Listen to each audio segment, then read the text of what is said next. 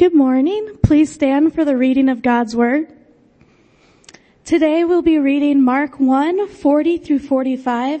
That's page 488 in the blue Bibles. And if you don't have a Bible or you need one, feel free to take one. They're our gift to you. Um, that's going to be Mark 1, 40. Hear the word of the Lord. And a leper came to him, imploring him, and kneeling said to him, if you will, you can make me clean. Moved with pity, he stretched out his hand and touched him and said to him, I will, be clean.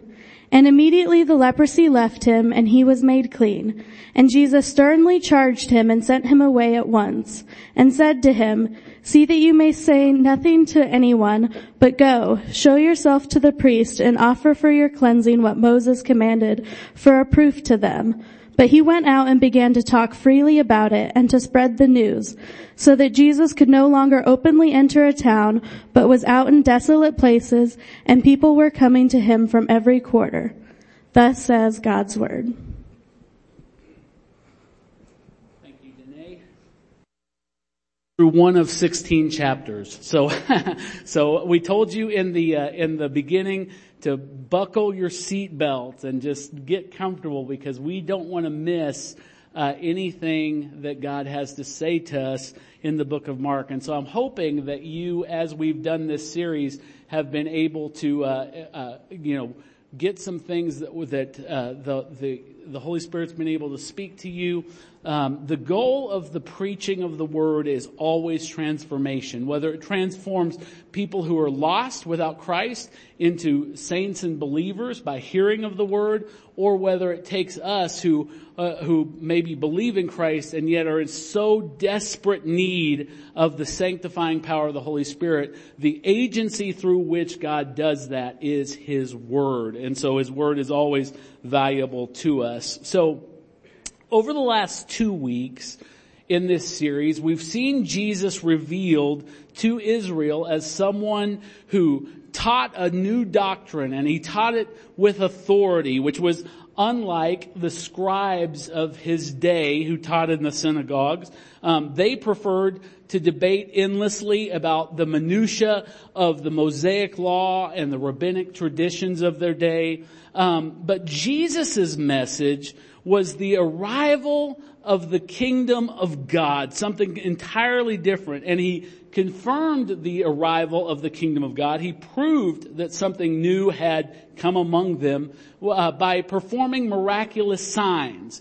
And so that's what we've been kind of focusing on over the last two weeks. And so uh, after a full day of of teaching and performing miracles. He cast a, a, devil out of a man in the synagogue. He healed Simon's mother-in-law. He uh, uh, had people gather at his door and he healed them all night long. After all of this, Jesus chose not to set up camp to be the local miracle worker in Capernaum like some of us probably would have.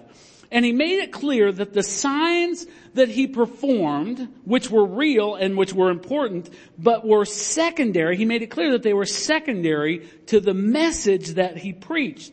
The purpose of the signs was to confirm the authenticity of his identity, which would in turn lend strength to his message. Many people today uh, throughout our country, throughout the West, throughout the world for that matter, wouldn't care at all what message, if any message, was being preached if the blind would see and the deaf would hear and the dead were raised and demons were cast out. But this is the difference between modern so-called miracle workers and Jesus. Jesus knew that physical miracles in a fallen world could never be anything more than temporary. Jesus knew that. So he insisted that his preaching and not his miracles would be the main thing. He, he refused to build celebrity on his power poured out at the expense of his truth established. He, that that was the main thing to, to preach the message of the gospel. Why was this so important? Well, Paul tells us very clearly in the first chapter of Romans why this was so important to Jesus. He says, for I am not ashamed of the gospel for this reason. It what is? The message, the gospel, the truth. It is the power of God for salvation. To everyone who believes, to the Jew first and also to the Greek. See, the people that were crowding Jesus in Mark chapter 1, they thought the healing was the power of God unto salvation. They thought the deliverance was the power of God unto salvation. And they missed the point that it was the message, it was the proclamation of the gospel. The time is fulfilled, the kingdom is at hand. Repent and believe the gospel. That was the power of God. To full salvation. Healings provided a temporal affirmation of what would ultimately and fully be accomplished by Jesus for all eternity. Now, um, I can prove this that Peter, uh, if we look at Peter's first epistle, his first letter, he makes this exact same point in 1 Peter chapter 2. But what he does in that passage, in the very end of that chapter, he quotes Isaiah's prophecy that we usually will attach to our prayer for healing for people. He says this, that he, he says, uh, he quotes Isaiah saying that by Jesus' wounds or by his stripes we have been healed. But if you look at that passage, Every word in that passage, there is absolutely no reference that Peter is making to physical healing. None whatsoever. Look at, look at it. In fact, I'm using it as my benediction today so you can hear it yourself. What he is emphasizing by saying that Jesus healed us by his wounds is the eternal rescue of our full being, of our, of our, of our inner man, of our, of our souls and our spirits.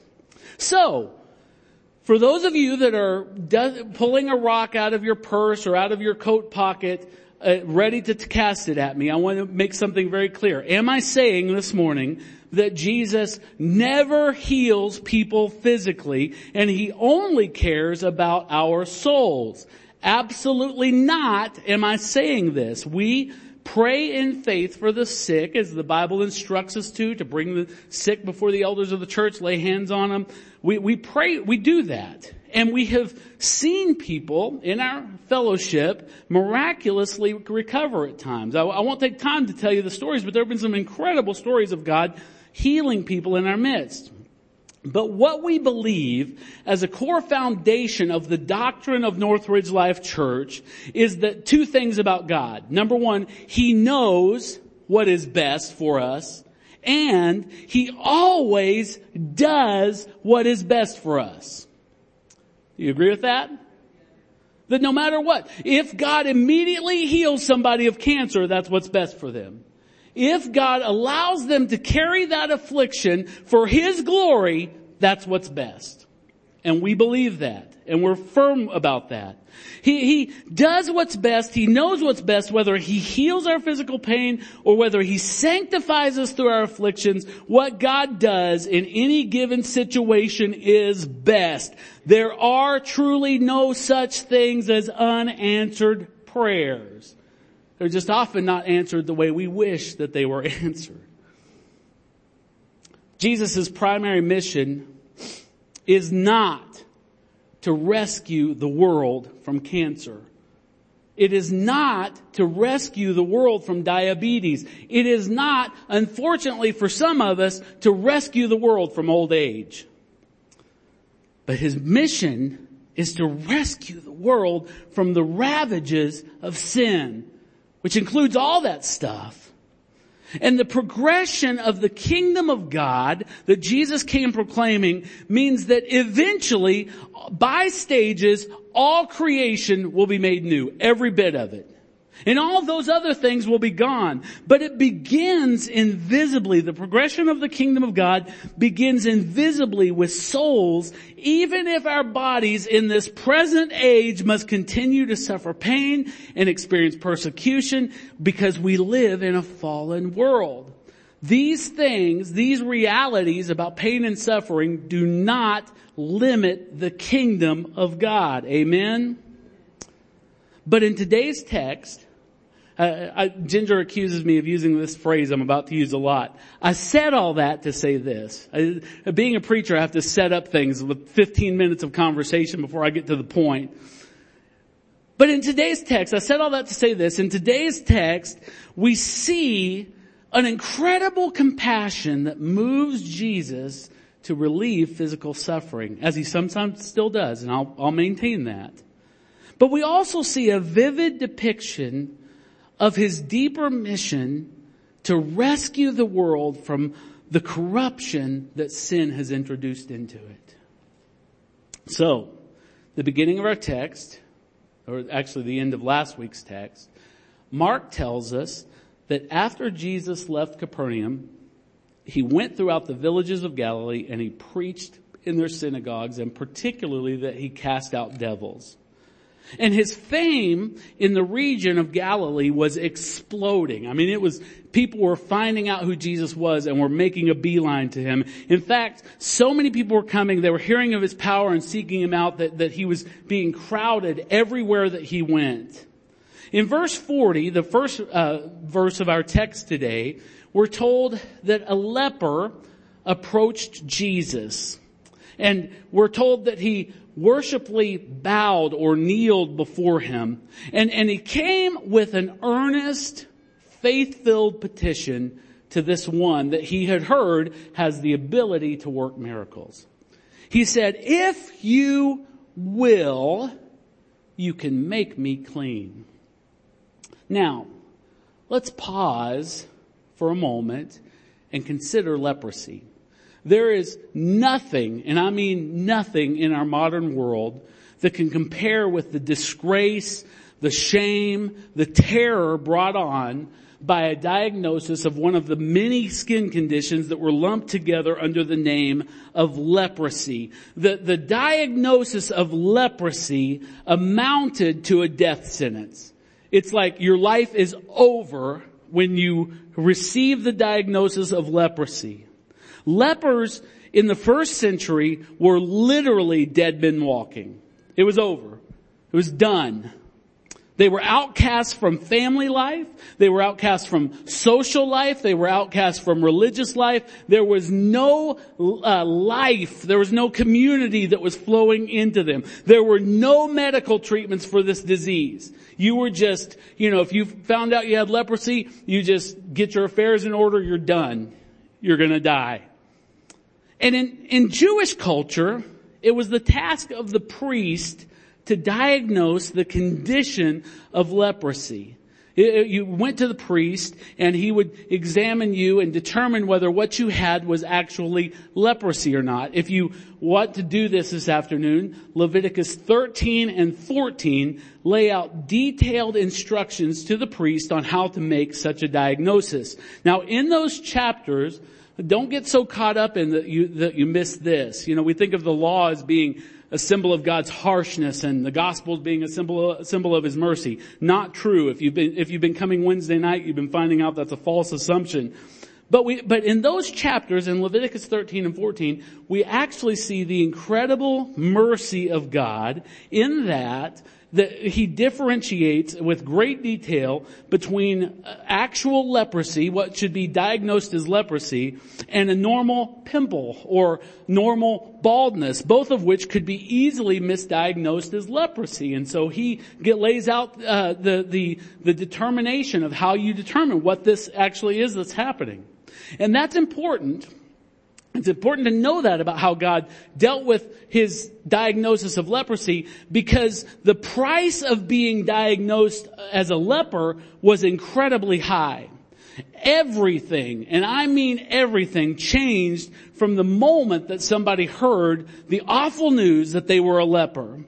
Their wealth or their power could not protect them from the horrific consequences. A leper's fate was sealed immediately. Let me read to you what the law, the law of God, the holy law of God says in cases of leprosy in Leviticus 13. Verse 45, it says, the leprous person who has the disease shall wear torn clothes and let the hair of his head hang loose. So he has to rip his clothes and, and let his hair just hang, uh, you know, messy because, uh, you know, he want, they want everybody who sees them to know the condition that he has. He shall cover his upper lip and cry out, unclean, unclean. So you have to declare your condition to everybody in a crowd. There's no hiding it. He shall, there were no HIPAA laws, by the way, in, in the, the ancient world. He shall remain unclean as long as he has the disease. He is unclean. The next line is very important. He shall live alone. His dwelling shall be outside of the camp. Lepers were completely cut off from the congregation. There was no, except for their family, except for their spouse, except for their children. No, they were completely, utterly cut off from the congregation. But there was an even more, uh, the larger element, if you were, to the curse of leprosy. In the Jewish mind, leprosy had an association with it of God's punishment on sin. Throughout the Old Testament we see this. Miriam, who was Moses' sister, was stricken with leprosy when she displeased the Lord. Naaman was a commander of Israel's enemies, and he was stricken with leprosy. Gehazi, who was Elisha's servant, was given leprosy for his greed and his envy. The family of Joab was also cursed with leprosy because of Joab's treachery. King Uzziah was stricken with leprosy because of his pride. So over and over and over we see this in the Old Testament. So by the time we get to Jesus' day, the assumption is that if you were a leper, you were under the judgment of God as a punishment for your transgressions. And surely, surely this man who came kneeling before Jesus for, and asking for healing had often been reckoned as a notorious sinner. I mean, why else would this happen to him? He's a notorious sinner. And it didn't matter whether his actual sins outweighed everyone else's in the crowd.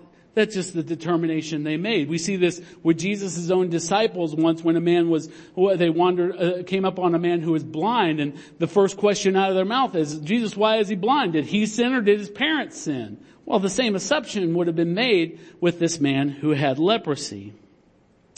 And so the law commanded him to remain completely separate from all others. So, even in coming to Jesus, for any reason, he was ignoring all of the strict religious codes of ethics that were commanded in the law and by the rabbis. He was not supposed to go anywhere near Jesus. But he did. He did come. I like to imagine that scene in my mind. You know, Paul, uh, Marcus is not given to as much detail as say Luke is, but he just gives us overviews, quick snapshots of what Jesus did. But I like to imagine the crowd. This, there, there's, we're told uh, a couple times in, in Mark chapter one that crowds are surrounding Jesus. That his fame is spreading so fast. And I imagine this leper making a beeline to Jesus and the crowd just kind of splitting like the Red Sea, just to, to stay as far away from him as he could because of his condition. And think about it. it, it he couldn't have snuck up on Jesus like the woman with the issue of blood. He couldn't hide it. His clothes were torn, his hair was disheveled, open running sores were seen on his body. The people of the town had often heard him cry out, unclean, unclean. But while the crowd scattered, got out of the way, didn't want anything to do with this man, Jesus stood firm and let him approach. To those watching, it, it wasn't just a violation for the unclean man to approach Christ, but Jesus also by the law was to remain, remain separated from him so as not to be polluted himself. But that's not what happened. Mark tells us that Jesus was moved with pity. Now this doesn't mean that Jesus felt sorry for the man like you might feel sorry for a homeless man raising money on the street corner. He, it wasn't as simple as that. That this, this term, this, this phrase, moved with pity, means that he was literally compelled, driven, if you were, by compassion. The Greek indicates that Christ yearned for him from his innermost being. Is like from his guts. He just felt like he had to do something for this man. What a heart that Christ has for the helpless, for the forgotten, for the outcast, for the rejected. While all the world scatters, they're repulsed and afraid. Jesus, by his incredible heart, is drawn nearer and nearer to the most despicable, the most despised of our communities. Next we read something even way more incredible considering the Mosaic Law. We read that Jesus stretched out his hand and touched him. You may have read this story a thousand times in the Bible and read right past that. But that is worthy of our notice. Jesus touched this leper, this leper. And the reason that this was remembered by Peter, who probably is the one who told Mark about it, is because no one touched lepers. The law taught that if a clean person, a ceremonially clean person touches something unclean, something that is sick, something that is unholy, or something that is dead, what happens? Well, that, they themselves become unclean. So why would Jesus, who is perfectly clean, why would he touch this man? We saw a preview of the answer last week in the story of Jesus taking Simon's mother-in-law by the hand and healing her of her fever, of her sickness. The touch of Jesus, which Mark in his gospel mentions a lot, was his way of identifying with all the corruption of fallen humanity without ever himself becoming corrupted. He was associating with the weakness and the devastation of those he came to save and he was offering in, in exchange for their uncleanness, he was offering his grace. Now, in the law, there's, there's something even more significant to this stretching out his hand and touching the man. In the law, in Leviticus, when someone brought a guilt offering to be sacrificed to make atonement for their sin, it was required in the law that the one offering the sacrifice first lay his hand on the head of the sacrifice, be it a sheep or a bull. Uh, they were, that, that animal, that innocent animal was about to die and, and the person who was about to, for, for whom they were about to die had to place their hand on that animal. And they were saying in that action, they were saying, this innocent beast is taking my place, though the guilt is mine, so that I might live. See, but Christ came in to the world as the Lamb of God that takes away the sins of the world. And He did not wait for us to lay our hands on Him. He took the initiative. He laid His hands on the guilty, on the unclean beast like you and I. And He said, I am innocent but I will take their sin and their shame, their disease and their pollution, and I will lay down my life so that the guilty might be fully justified, fully healed, fully forgiven. And in this way, in this way, Christ was never polluted by coming into contact with our uncleanness. On the contract, uh, on the, on the contrary, those he touched, so unclean, so polluted, so corrupted, those he touched became clean. So the man came to Christ, this poor leper, no plan B. He had to, he had become fully convinced of the hopelessness of his case. He was never going to leave the leper colony. And so, since he has no hope anywhere else in the world, he throws all of his hope on Jesus. If you will, you can. His last ditch, his last hope, the only thing he can rely on, everything else is gone. And what a joy. We, and it seems so empty to say it because we can't even imagine. What a joy. What a relief it must have been for this poor, poor man to hear Jesus answer him with faith and with tenderness of heart, with compassion. I will be clean. And immediately, as soon as the words escaped the Messiah's mouth, immediately the sores which had covered the man's skin were gone. In a very real sense, he had been born again. He had a brand new life. The old things had passed away. Everything new had come and in a moment he passed from death to life. Not only had he been freed from his disease, but he was restored to the family of God. He could now enjoy fellowship and worship within the community. His death sentence had been reversed and he could go forth a free man. He now had value and worth and could achieve the purpose for which he was born. All of that and the, the rejoicing that we should share with this man, the next thing that happens in this text might seem very odd.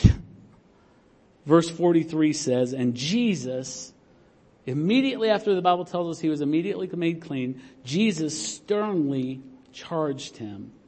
And that word sternly charged him is exactly what it sounds like. There was a, a note of, of Uh, of directness and maybe even you could say anger in the way that Jesus addressed him. He sternly charged him and sent him away at once.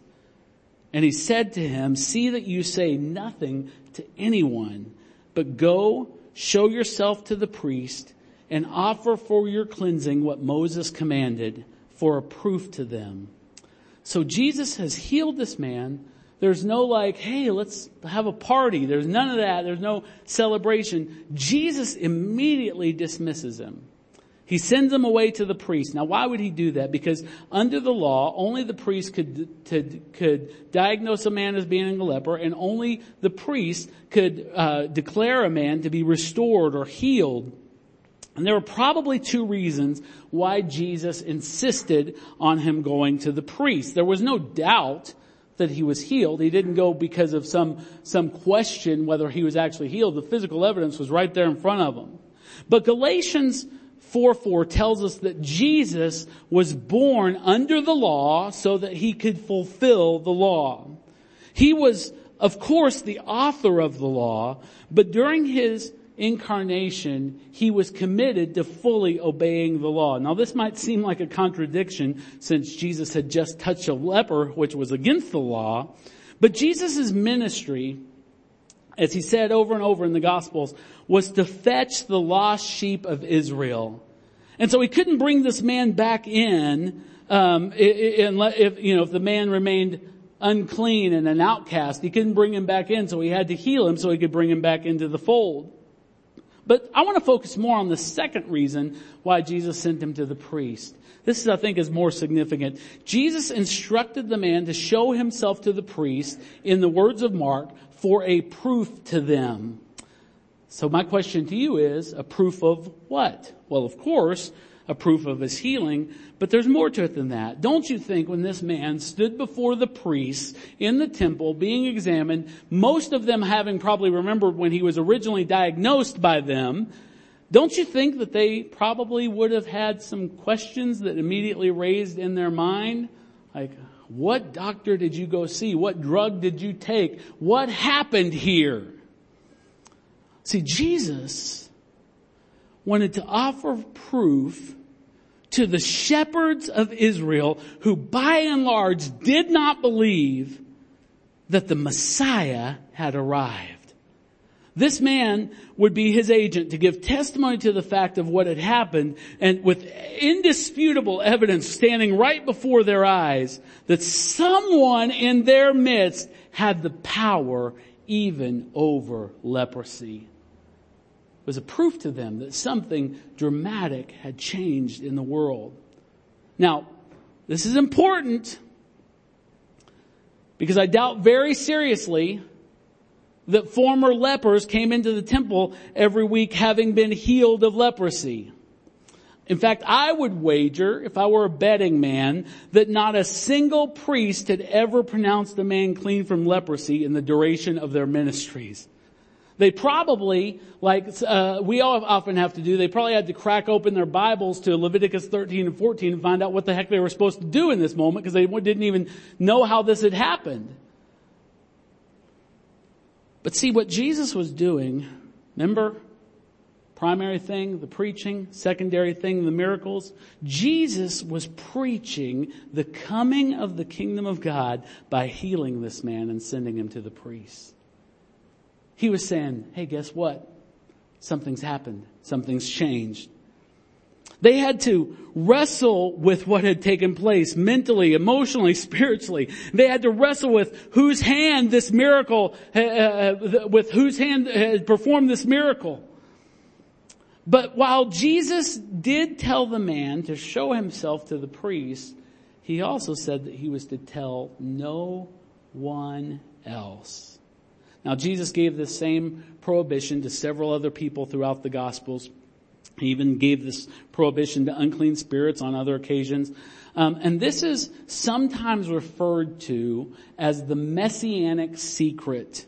There are many reasons given as to why Christ didn't allow certain people to publish his deeds. And let me give you just two to consider. First, as I mentioned, Jesus' mission was to preach the gospel of the kingdom. But as it would probably happen in our day, when people were healed or delivered as a sign of that gospel that he was preaching and proclaiming, the miracles themselves became the centerpiece in those people's minds to the ministry of Jesus.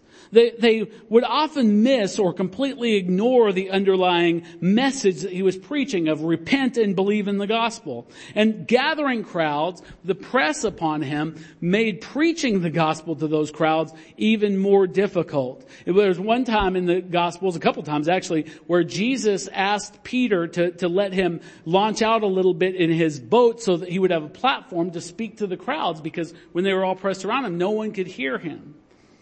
But second, and, and probably more important, is to know that Christ sometimes told people don't say anything because Christ did not intend the message for everyone. Now that may sound harsh and you may struggle with that reality, but I can prove it from the scriptures in Matthew 13, 11. Matthew 13 is a chapter where Jesus preaches all kinds of parables that had a level of mystery to them. And he said, and the disciple says, why are you teaching in miracles? And he said, or in parables rather. And he said this, he said in Matthew 13, 11, to you it has been given to know the secrets of the kingdom of heaven, but to them it has not been given. So if you're here today and you're worried about, whoa, whoa, whoa, what if it hasn't been given to me, then that's a great impetus for you to plead with the Lord, to open your heart, to know the mysteries of the kingdom of heaven, to know what the message of Christ is, because you can't know it by figuring it out. The Holy Spirit has to reveal it to you. The, the New Testament tells us over and over that that is true. That the carnal mind cannot, the Bible says, understand the things of the Spirit. Only those who are spiritual can understand them.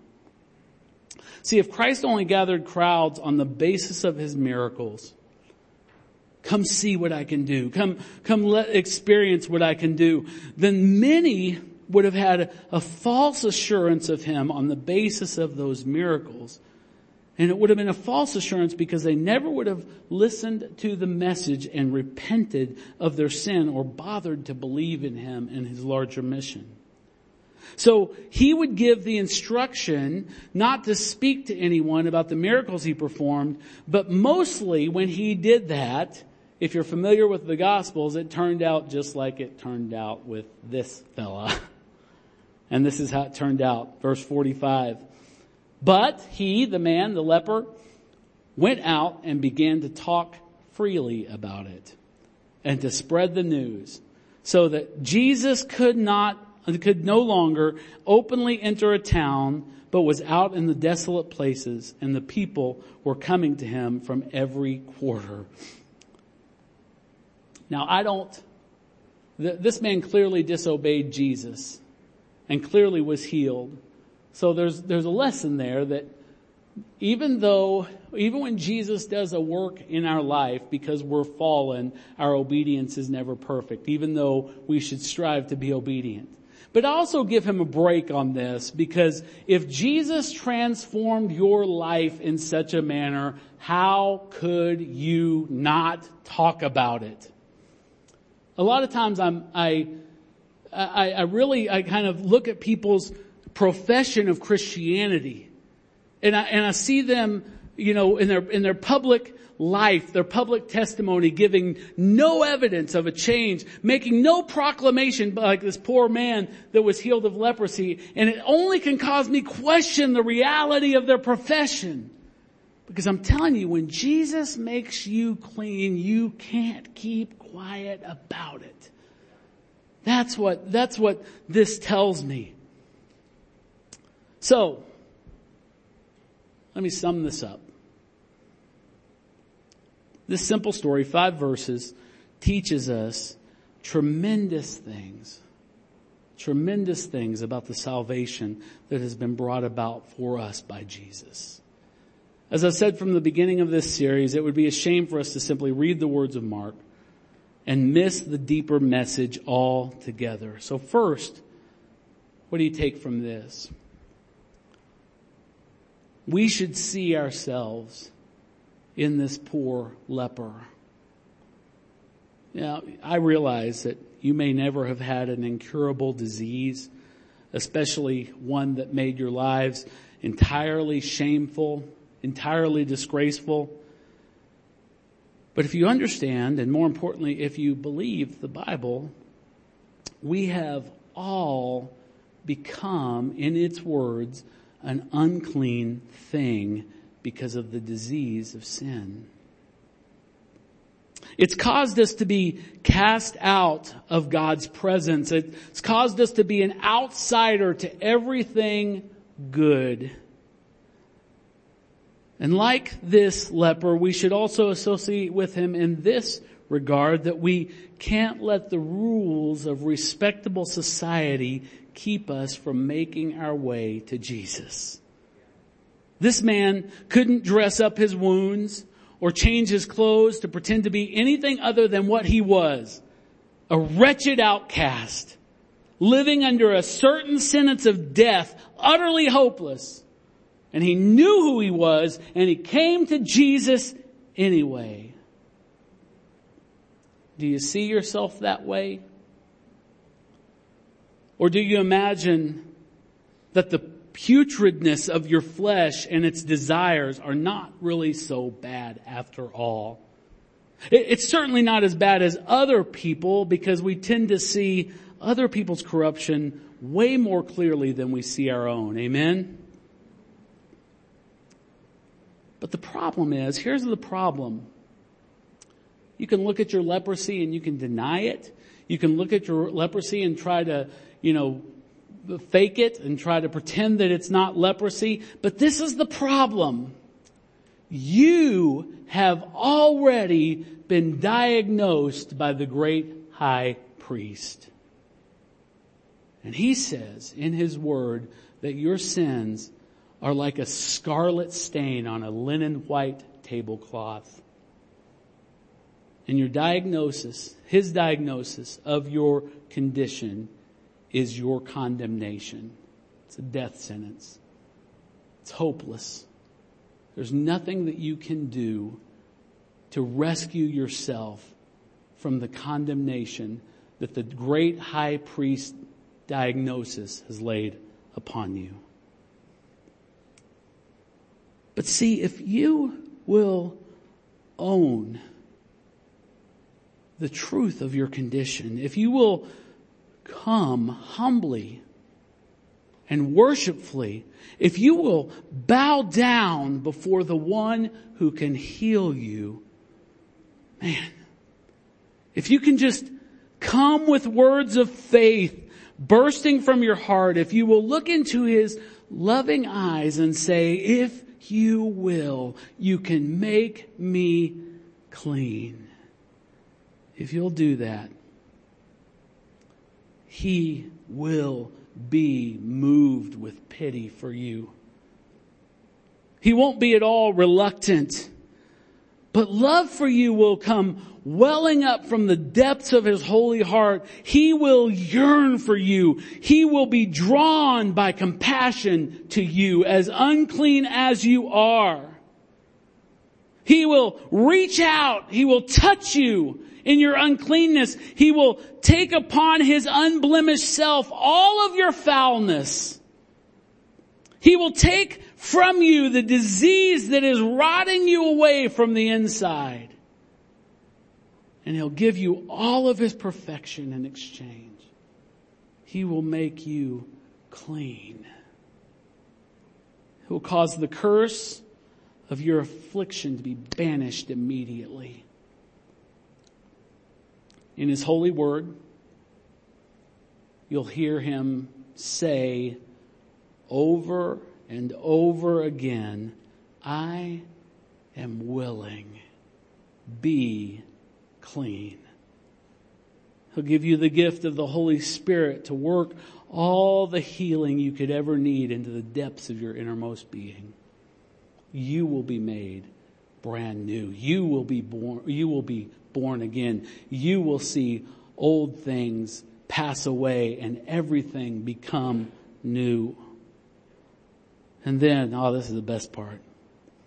The great high priest will examine you once more and with his heavenly authority, he will pronounce you completely clean, inviting you once again to join his family, to join his kingdom, to join in fellowship of daily communion with him and the saints. And the best part is for you that there is no further need at all for any so-called messianic secret. Let me tell you something. The secret of Jesus, the cat's out of the bag since the resurrection. There's no more need to, to be hush hush about it. In joy of your heart, you can go and proclaim to everyone what Christ has done to make you clean hoping, believing, praying that they too will say, I need to be made clean and will appeal to his mercy like you have. Would you stand with me?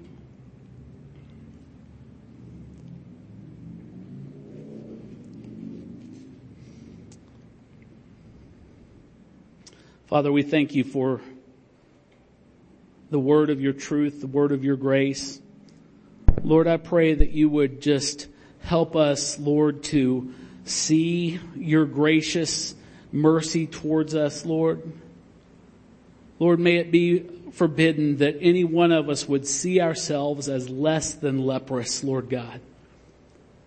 That we would try to hide our condition, our condition that is obvious to everyone else, but more importantly, that's obvious to you, Lord God.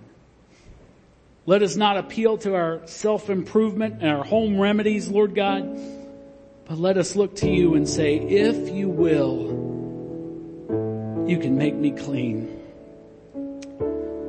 Lord, I pray for the people that are here this morning, and I know they're here. I know they are. God, that have never rightly trusted in you. They've trusted in religion and ceremony, but Lord, they've never rightly trusted in you. I ask, Lord Jesus, that you would expose them in our own eyes, Lord God. Let them hear the diagnosis of the great high priest that they are unclean and under a death sentence, Lord.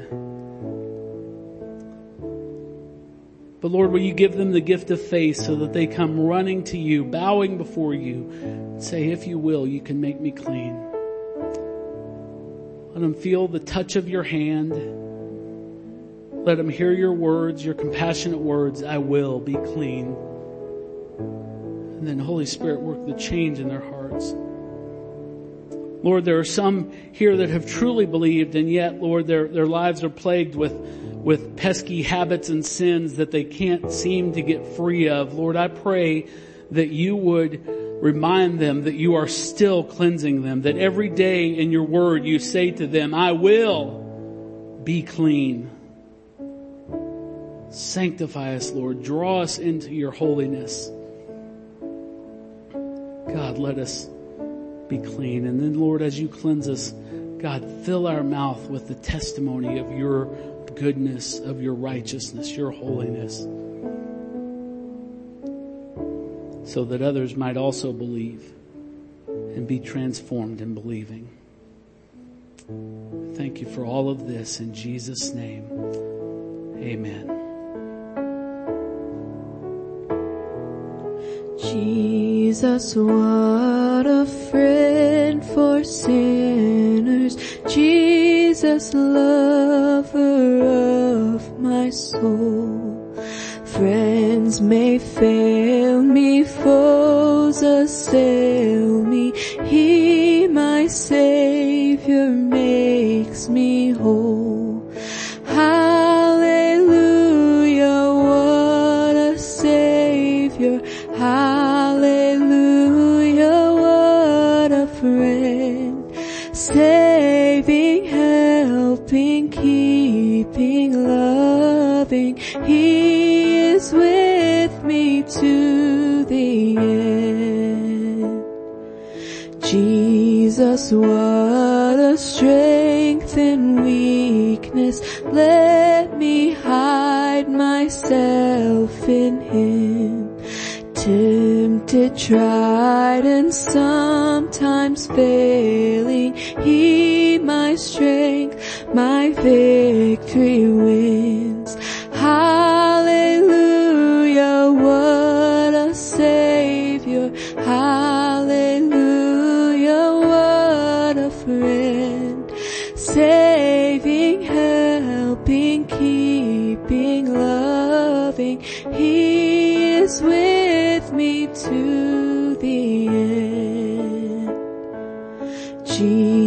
Jesus, what a help in sorrow while the billows o'er me roll. Even when my heart is breaking, He my comfort helps my soul.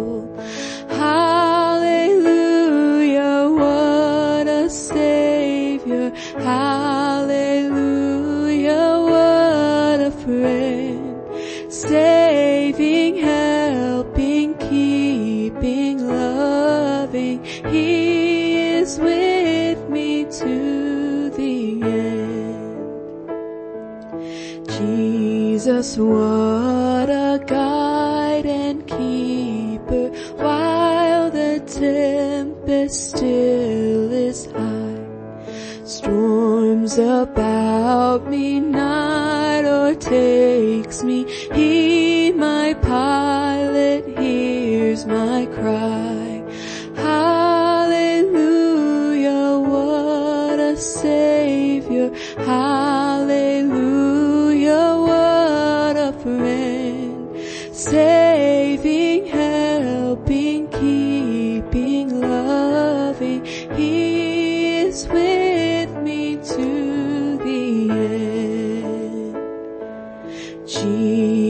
Jesus, I do now receive him more than all in him I find.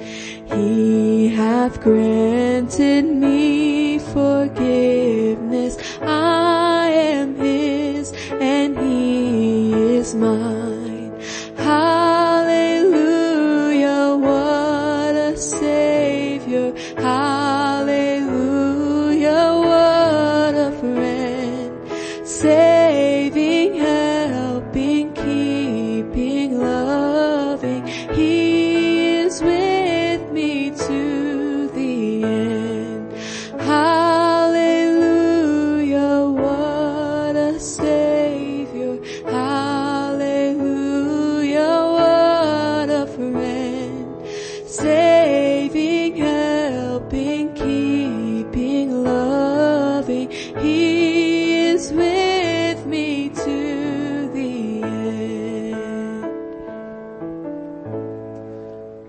we could have our communion assistants come forward. Um, we are just so grateful um, for this opportunity to uh, receive the Lord's Supper this morning. And I just want to point out just a, a real quick thing about this. Um, this is one of the many ways that the Lord uh, touches us now. We talked about His touch in this message, and when I say that, I am not I'm not talking about some weird mystical thing, but the the clear teaching of of Scripture on this uh, ordinance of the church, a sacrament of the church, is that this is the way that we, uh, uh, you know, kind of, uh, you know, re-engage in the covenant that we have with Christ every week, and and um, and and Calvin, as I've said before, taught that this is the means by which God gives us grace by literally connecting us with the physical body of Jesus through an action of the Holy Spirit. And so this is so much more than just a remembrance. It's so much more than a religious ceremony that we do. And so this morning, if you need healing, and I'm not, I'm not limiting that to physical healing, or I'm not, I'm not eliminating physical healing, but I'm also saying if you just need healing in the depths of your soul, uh, just this is the moment to come and say, Lord, I'm I'm receiving you by faith in this action of taking a cup and taking the bread. Um, and so I want to encourage you to do that. I also want to encourage you if if if I was speaking to you at the end of that message and you are not a believer, will you just remain seated while we do this? We're not trying to uh, to withhold something from you just for the sake of of some kind of exclusivity that we think we have. This means nothing without the transforming work of God through the gospel. But we promise me this, if you can't in good conscience come forward, will you please please, I'm begging you, talk to me after the service and let us, let us help you to know how you can know the Lord Jesus and you can know that He has pronounced you clean. We would love that opportunity. But I'm going to ask you to go ahead and come forward, receive the elements, and then we will take them together. In Matthew's gospel, the scriptures tell us now as they were eating, Jesus took bread and after blessing it, he broke it and gave it to his disciples and said, take, eat, this is my body. Let's take the bread together.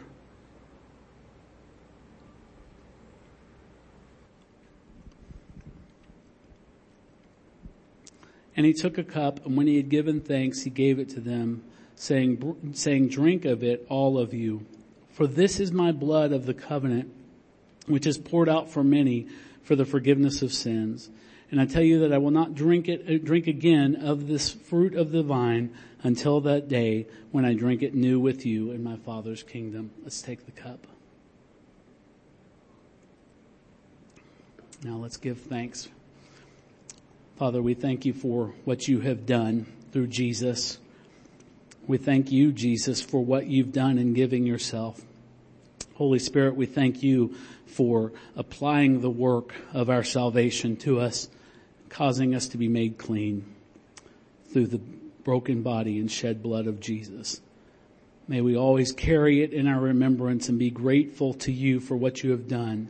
We thank you for once again affirming your covenant with us through this ordinance. In Jesus' name we pray. Amen. If you would place your hands in a receiving position and I want to read you the aforementioned uh, benediction from 1 Peter chapter 2 beginning in verse 21. For to this you have been called, because Christ also suffered for you, leaving you an example, so that you might follow in his steps. He committed no sin, neither was deceit found in his mouth. When he was reviled, he did not revile in return. When he suffered, he did not threaten, but continued entrusting himself to him who judges justly. He himself bore our sins in his body on the tree that we might live to, or uh, that we might die to sin and live to righteousness. By his wounds you have been healed. For you were straying like sheep, but now have returned to the shepherd and overseer of your souls. In the name of the Father, in the name of the Son, in the name of the Holy Spirit. Amen. You're dismissed.